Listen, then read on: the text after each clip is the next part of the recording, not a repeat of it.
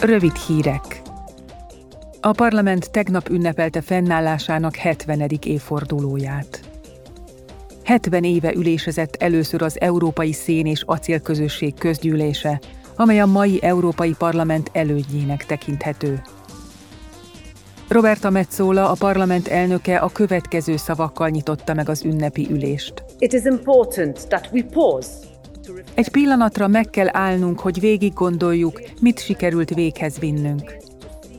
Sikerült elérnünk, hogy az európaiak kiegyezzenek egymással, és együtt olyan közös programon munkálkodjanak, amely mindenki javát szolgálja. Sikerült elérnünk, hogy közös terünkben ma már kicsit nagyobb a biztonság, a méltányosság és az egyenlőség. Sikerült elérnünk, hogy létrejöjjön a jogok, az értékek, a szolidaritás, az egyenlőség, a béke és a remény uniója. Of peace, of hope.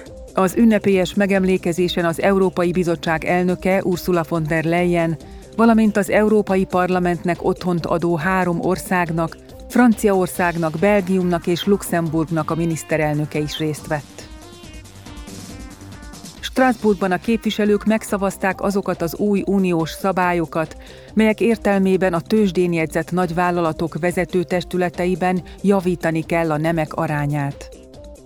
Ennek megfelelően kétezer-huszonhat. júliusára a társaságok nem ügyvezető igazgatói vezető álláshelyeinek legalább negyven százalékát, illetve az összes vezetői poszt legalább harminchárom százalékát nőknek kell majd betölteni. A plenáris vitán az egyenlőségért felelős európai biztos Helena Dalli elmondta: The directive will help dismantle Az irányelv segít lebontani azokat az akadályokat, amelyek miatt a magasan képzett nők eddig nem jutottak vezető pozíciókhoz. Hosszú távon csak akkor térül meg a nők képzése és a nők képzettségért tett rengeteg erőfeszítése, ha a nőket az élet minden területén, a gazdaságban, a társadalomban, a szakmai munkában és a közéletben egyaránt elismerik, értékelik és egyenlőnek tekintik. Professional and public life. Az irányelv elfogadása újabb lépés a nemek közötti egyenlőség irányába Európában.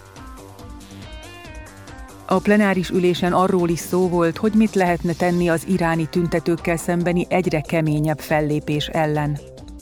Metsola elnökasszony felszólalásában kiemelte, hogy az Európai Parlament határozottan ellenzi a halálbüntetést és a legitim tüntetések erőszakos feloszlatását. Hozzátette: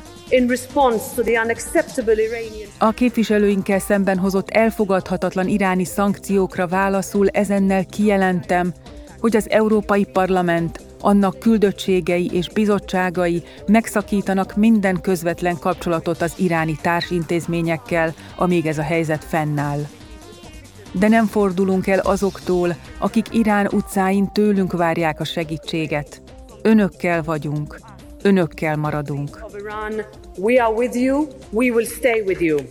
Az országban több mint két hónapja tartanak a tüntetések. A rezsim kegyetlen megtorlásainak eddig több mint háromszáz halálos áldozata van, és legalább öt embert halálra ítéltek.